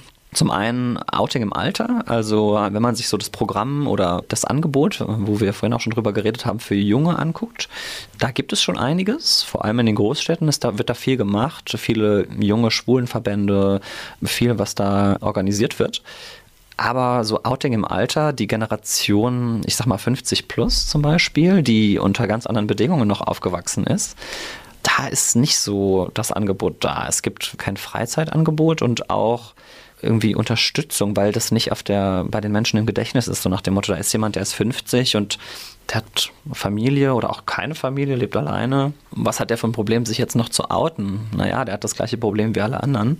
Er muss sich in seiner Familie outen, er muss sich bei seinen Kollegen outen und gerade diese Menschen, die 50 Jahre ein Leben gelebt haben, für die ist es. Na, vielleicht auch mit einer Lebenslüge, ne? Das kommt Richtig. ja vielleicht auch dazu, genau. ja. Das ist so ein bisschen der Hintergrund, dass man den Leuten, die jetzt durch diese liberale Bewegung, die wir einfach haben, merken, okay, ich habe ein Leben gelebt und ich war da auch glücklich, aber es ist trotzdem nicht die Person, die ich bin. Und das sind dann Menschen, die sich von ihrem Partner, ihrer Partnerin trennen und sogar schon Kinder haben und sagen, ich liebe alle Teile meiner Familie, aber ich bin jetzt bereit für eine Partnerschaft mit einem Mann, mit einer Frau. Und das gilt es irgendwie zu lösen. Und wenn man dann so stark verwurzelt ist dahin, diesen neuen Weg zu gehen, das schaffst du natürlich auch nicht alleine. Das hätte ich in meinem Alter auch nicht alleine geschafft und das muss auch keiner alleine schaffen. Und damit möchte ich so ein bisschen, darauf möchte ich so ein bisschen aufmerksam machen, weil im zweiten Schritt so ein bisschen der, ich nenne es ganz gerne, Intergenerationenkonflikt angesprochen wird. Ne? Also unsere Gesellschaft wird älter, die Entwicklung findet aber ganz krass bei uns in Deutschland auch bei den Jungen statt. Das heißt, alles, was technisch und so sich weiterentwickelt, kommt erst durch die Jugend weiter. Die Älteren fühlen sich so ein bisschen abgehängt und gerade die ältere Community, die gegen Paragraph 175 demonstriert hat mit dem CSD, mit Veranstaltungen, die in einer Zeit gelebt haben, wo das wirklich noch illegal war, einfach homosexuell zu sein, haben so viel erkämpft und die, die, die Jüngeren, die nehmen das so hin. Für die ist das so, ja, ich bin 15, 16, 17, 18, 20, keine Ahnung. Und ich gehe auf den CSD, ich feiere mir die Birne aus dem Kopf und das war's. Die wissen gar nicht, viele wissen gar nicht, was CSD bedeutet. Also weder die Abkürzung noch wofür diese Party eigentlich steht. Christopher Street Day, jetzt überlege ich gerade. Richtig, genau, Christopher Street Day. Warum Christopher Street Day? Weil damals in der Christopher Street der erste Aufstand einfach ja, sich formiert hatte, als mal wieder eine Schwulenbar von der Polizei durchsucht wurde, also eine sogenannte Razzia einfach, um das aufzulösen. Warum? Weil es nicht toleriert wurde. Nicht, weil man irgendwie gedacht hat, da sind irgendwelche illegalen Aktivitäten, wobei damals noch illegal auch. Und deswegen hat man in Deutschland diesen Namen gewählt, dass man sagt, das war die Bewegung der Christopher Street, die dann international so viel Wellen geschlagen hat, dass auf der ganzen Welt Homos gesagt haben, okay, wir lassen das nicht länger auf uns sitzen einfach. Naja, und wenn man da feiert, sollte man es tatsächlich wissen, finde ich schon, ne? Richtig. Und es ist so schön, das ist, dass das jetzt eine ausgelassene Party ist, wo ich Menschen kennenlernen kann, wo ich die Freiheiten zelebriere und wo ich mich einfach entfalten kann, finde ich, gehört es dazu, dass wir den Menschen danken, die das ermöglicht haben, einfach, die dafür gekämpft haben. Und es gibt auch Leute, die dafür gestorben sind, einfach. Und dann ist es das Mindeste zu wissen, wofür das steht. Und vielleicht weiß ich nicht, an den Tagen oder Wochenenden, in manchen Ländern und Städten sind es ganze Wochen, die da zelebriert werden, dieser Menschen auch mal zu gedenken und zu sagen, danke für das, was ihr gemacht habt. Ich möchte daran anknüpfen. Und dann kannst du von mir aus so viel feiern, wie du möchtest. Gleich geht's weiter im Gespräch mit Enrique Doleschi. Wir haben über vieles gesprochen, auch wie wichtig es ist, für die Werte unserer Gesellschaft heute einzutreten und diese zu verteidigen. Enrique Doleschi ist mein Gast hier bei Antenne Mainz. Er wurde im vergangenen Jahr Mr. Gay Germany. Das, was du sagst, ist aber, glaube ich, nicht nur ein, ein Problem einer kleinen Community, sondern ich glaube, wir haben das tatsächlich schon, schon im Großen auch. Wir müssen uns jeden Tag bewusst sein, wir leben in Europa, sind wir dankbar dafür, dass wir eine lange Zeit von Frieden haben und das passiert einfach nur, weil Menschen miteinander reden, Handel machen und sich nicht die Birne einschlagen. Ja, wir müssen uns einfach, egal mit wem wir reden, darauf besinnen, was unsere Gemeinsamkeiten sind und nicht die Unterschiede. Unterschiede noch, haben noch nie irgendwelche Menschen vereint. Es sind immer die kleinen Dinge, wenn du merkst, der Nachbar, der mir fremd ist, der das gleiche Hobby hat wie du, die, das Mädchen, was du in der Schule kennenlernst, von der du denkst so, oh, die ist irgendwie strange, die sieht komisch aus und sowieso die dann aber auch gleiche Interessen hat, die du dann im Schwimmunterricht wieder siehst oder wo auch immer, ja. Das sind immer die Sachen, wo man merkt so, hey, ich habe mit der Person ja etwas gemeinsam, so fremd sie mir noch ist irgendeine gemeinsam werden wir haben. Und wenn wir uns darauf konzentrieren, dann kann das eigentlich nur gut werden. Was kannst du denn jetzt mit deinem Titel und deinem Amt erreichen? Jetzt war mir das vorher gar kein Begriff. Jetzt weiß ich es, was es ja. ist. Ähm, hat das mediale Aufmerksamkeit? Kannst du dein Thema platzieren oder musst du auch kräftig was dafür tun? Sowohl als auch. Also das wird auch gefordert von den Kandidaten. Im Vorfeld wird immer wieder nachgefragt, bist du bereit, ein Lebensjahr da rein zu investieren und proaktiv dir Veranstaltungen zu suchen, dir Raum und Platz zu suchen, um eben dein Thema, diesen Contest und die Sorgen der Community zu proklamieren und publik zu machen. Und die andere Seite ist, dass natürlich Menschen auf mich zukommen und sagen, ich habe dich im Fernsehen gesehen, im Radio, ich habe von auf Facebook von dir gelesen und ich habe mich informiert, ich finde das gut, was du machst, ich möchte dich unterstützen. Und das ist das ultimative Ziel auch. Also ich, so gerne ich Autogramme gebe und mich mit Fans ablichten lasse. Also sowas ähm, passiert auch, ja? Ja, auf jeden Fall. Okay. Ist, ich finde es sehr, sehr, sehr nett, weil das ist das Mindeste, was ich tun kann. Also es ist ja keine Bürde für mich so gerne ich das mache, versuche ich immer auf jeder Veranstaltung, auf der ich auch eingeladen bin, zu sagen, kann ich auch fünf Minuten, zehn Minuten davon reden, was meine eigentliche Aufgabe ist, nämlich meine Kampagne The Silver Side of the Rainbow einfach zu publizieren und mir Leute zu suchen, die sich mir anschließen möchten, die auch sagen, okay, wir müssen für die Generation 50 plus und die Kommunikation der jungen und älteren Generation einfach was machen, die mir dabei helfen. Ja. Auf welchen Veranstaltungen Darfst du sprechen? Kommst du zum Sprechen? Zum Teil sind es kleine Sachen einfach, wo ich dann in Jugendverbände eingeladen werde, um mal da was zu machen. Zum Teil aber auch eine Karrieremesse steht als nächstes an im Sommer. Natürlich auch viel im Rahmen der CSDs, weil, und da sind wir wieder bei dem Thema, CSD immer eben nicht nur Party ist. In vielen Ländern ist im Rahmen der CSDs gibt es viele öffentliche Veranstaltungen, die sich dann mit den verschiedensten Ehrenämtern zusammen ein Thema auf die Fahne schreiben und sich damit beschäftigen. Da versuche ich mich natürlich direkt einzubringen und zu sagen, hallo, mein Name ist, ich habe diesen Titel und diese mediale Aufmerksamkeit, kann ich bitte Teil davon sein, möchtet ihr mich dabei haben? Also da darf man schon nicht schüchtern sein und sich nicht nur darauf verlassen, dass da einer auf dich zukommt, weil du eine Schärpe trägst.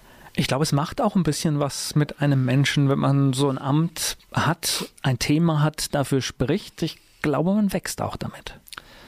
Auf jeden Fall. Man entwickelt sich weiter. Die Leute, mit denen ich bis jetzt gesprochen habe, die haben mir als Feedback ganz oft gegeben, man merkt, dass du da richtig drin steckst, dass du da Bock drauf hast, dass du dafür brennst. Und ja, es ist schon, man möchte was bewegen. Also ich möchte schon am Ende meiner Amtszeit, dass die Leute sagen, Enrique hat was bewegt, der hat da was ins Rollen gebracht einfach und ich hoffe natürlich, dass das mir gelingt, ja, und nicht Enrique hat in Badehose auf dem Laufsteg gut performt. Okay, das gehört dann irgendwie auch dazu, weil die Leute wollen ja auch sehen, wer da vor einem ist, aber das ist nicht, das war nie meine Absicht. Meine Absicht war einfach, weit nach vorne zu kommen, um da zu zeigen, was ich kann. Naja, und dein Nachfolger soll ja auch was erzählen können, ne? Richtig. Weil er wird ja wahrscheinlich eine ähnliche Challenge Der haben. muss dann erzählen, was ich so gemacht habe in dem Jahr. Gleich geht's weiter mit Enrique Doleschi. Er trägt seit letztem Jahr den Titel Mr. Gay Germany und ist hier zu Gast bei Antenne Mainz. Enrique Doleschi ist da. Unsere elf Fragen. Da geht Elf es Fragen. Ja, Antenne Mainz, ne? Das Okay. ist, das ist leider so. Geht's um Mainz. Dein Lieblingsplatz in Mainz. In irgendeinem Raum mit meinen Freunden. Fleischwurst mit Senf oder Handkäse mit Musik? Uh, auf die Gefahr hin, dass mich jetzt einige dafür verurteilen werden, Handkissen mit Musik. Dein Ausgehtipp in Mainz. Für die Homos natürlich die Uniparty, weil wir da zusammen tanzen können. Und auch für die Heteros. Ja, ansonsten eine gute Bar, wo es anständig was zu trinken gibt. Mainz ist für dich. Heimat und wird's immer bleiben. Und Wiesbaden? Der Ort neben der Heimat. Auch schöne Antwort. Das hatten wir so, glaube ich, auch noch nicht. Der Ort neben der Heimat. Was meinst du, muss ein echter Mainzer mal gemacht haben? Beim Rosenmontagszug mitlaufen. Jetzt kommt eine schöne Frage, die, da bin ich jetzt sehr gespannt. Der peinlichste Song in deiner Musiksammlung? Es gibt keine peinlichen Songs in meiner Musiksammlung. Die sind alle top. Oh, ich hätte jetzt irgendeinen Knaller erwartet bei dir. Lass mich nochmal überlegen. Ich stell's dir am Schluss nochmal. Hm? Ja, Hast du was, sowas wie einen Spitznamen? zum Glück nicht. Fastnachtsfan oder Fastnachtsmuffel? Ich liebe Fastnacht, ähm, die beste Zeit von Altweiber bis Aschermittwoch, eine Woche durchgehend. Mainz 05 ist für dich. Das gehört zu Mainz wie das Wasser im Rhein. Der hört sich irgendwie so auch, also ich meine, ich bin jetzt hier auch kein, kein Fußballfan, das hört sich für mich jetzt so ein bisschen an, als wenn du keinen Vertrag mit dem Thema hast. Ja, ach so, das war vielleicht die Betonung. Ja, nein, das gehört dazu, aber ich bin kein Fußballfan deswegen. Aber ich liebe Mainz 05 einfach, weil wenn die aufsteigen, dann weiß ich, dass da irgendwo Mainz steht und dann kann ich stolz auf meine Heimat Ja, der Lokalpatriotismus, der Richtig. zieht, der zieht dann. Aber letztendlich, wenn du im Stadion wärst, würde dich das Spiel packen? Eher wegen der Stimmung. Okay, ja, so, so würde ich auch antworten. Ja. Welche berühmte Persönlichkeit möchtest du mal treffen? Es ist super Klischee, es ist in Anführungszeichen auch nur ein Popstar. Meine Lieblingskünstlerin Kelly Clarkson. Ich probiere es noch einmal. Der peinlichste Song in deiner Musiksammlung? Du stehst zu deiner Musik.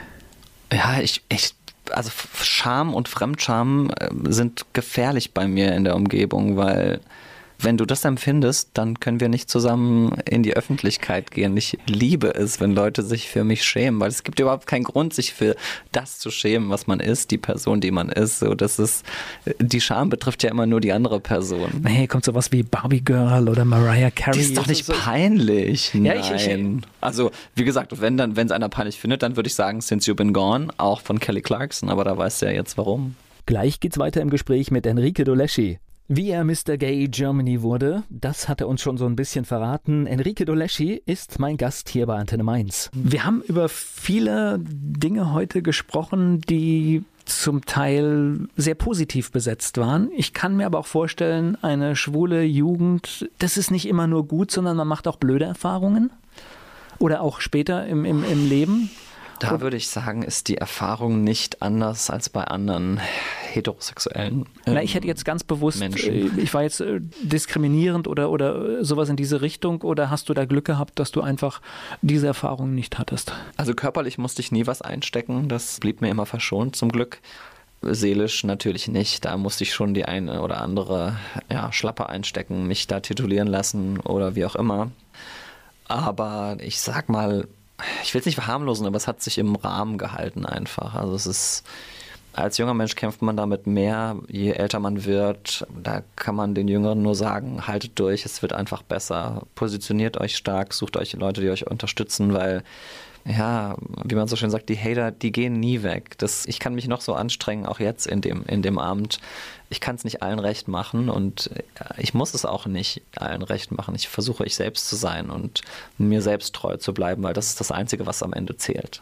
Wir haben es oft betont, liberale Gesellschaft und ich glaube auch, dass wir eine sind, aber tatsächlich haben wir jetzt diesen anonymen Raum des Internets, wo halt wirklich tatsächlich Trolle, Idioten im Raum, im Schutz der Anonymität dumme Sachen sagen dürfen und wir es oft hinnehmen müssen, weil wir nichts machen können.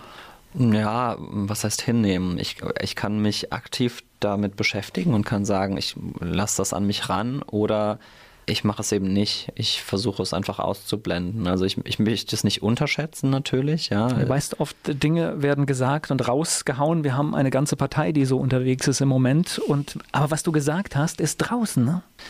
Richtig, ja. Genau, also das, man muss sich dessen bewusst sein, was man einmal gesagt hat. Es, es, es kommt raus und vielleicht noch besser als zu ignorieren, ist einfach sich dagegen zu wehren einfach. Also die Anonymität, also so schön das ist im Internet, so schön anonym man da sein kann, die meisten Leute kriegen es nicht richtig hin. Und ich finde, dass man den Leuten das auch dann gerne mal widerspiegeln kann und sagen, ganz ehrlich, wenn dein Arbeitgeber rausbekommt, wie du hier denkst, weiß ich nicht, ob er das so cool findet. Ich möchte niemandem drohen damit, aber die Leute denken, sie sind immer so, ja, können sich hinter irgendwas verstecken. Wir leben in einer, in einer Zeit, in der jeder, jedes Smartphone gehackt werden kann. Also wenn jemand wissen wollte, wo ich gerade bin, ohne dass, ich, dass er weiß, dass ich im Radio spreche. Das wüsste er sicher auch. Also da sollte man sich nicht drauf ausruhen. Und, und das, was ich jemandem nicht ins Gesicht sage, das ja. schreibe ich letztendlich auch nicht bei Facebook. Richtig, ja. Also eigentlich gilt die Netiquette, die, wie man es immer sagt, ist das nichts anderes als die Etikette, die auch im normalen Leben gelten sollte. Ja? Also ich werde, also zumindest kenne ich das so von zu Hause. Also klar wird man dann irgendwie mal, regt sich auf oder was auch immer, aber so sehr eine Partei sagen kann, sie ist gegen meinen Lebensstil, so sehr kann ich mich auf den Theatervorplatz stellen und da rumschreien, dass sie sich gerne woanders treffen können und eben nicht in meiner Stadt. Das müssen sie erdulden und das werde ich auch so lange tun, so wie ich es letzten Samstag getan habe, bis der Letzte es verstanden hat einfach. Eine große Errungenschaft unserer Gesellschaft, unserer Zeit. Wer jetzt neugierig geworden ist, wer jetzt sehen will, wer hinter dieser Stimme steckt, man findet dich bei Facebook. Gibt es Webseiten? Was gibt es alles? Facebook alles. und Instagram. Wer danach Mr. Gay Germany sucht, der findet einmal die offizielle Seite quasi meines jetzigen Arbeitgebers, wenn man so möchte, also die, die mir den Titel verliehen haben.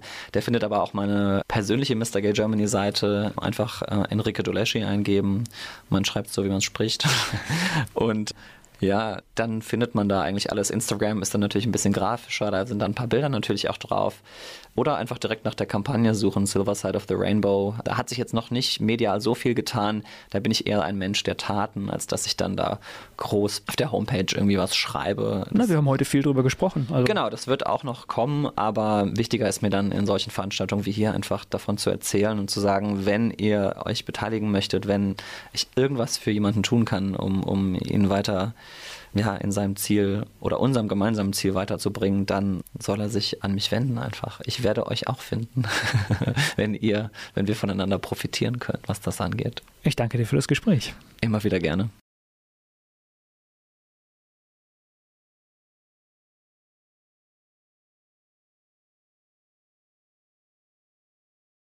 Werbung. So klingen Schüler heute. Was habt ihr heute in der Schule gemacht? Keine Ahnung. Und so klingt der Speedlearner. Was habt ihr heute in der Schule gemacht? Heute haben wir sehr viel über Afrika gelernt. Soll ich bei den ägyptischen Pharaonen anfangen und bei den Zulu-Kriegen aufhören? Oder interessiert es dich in Wirklichkeit gar nicht? Speedlearning. Für bessere Noten. Wie wir vom Hoffnungslerner zum Speedlearner werden. Jetzt überall im Buchhandel. Speedlearning.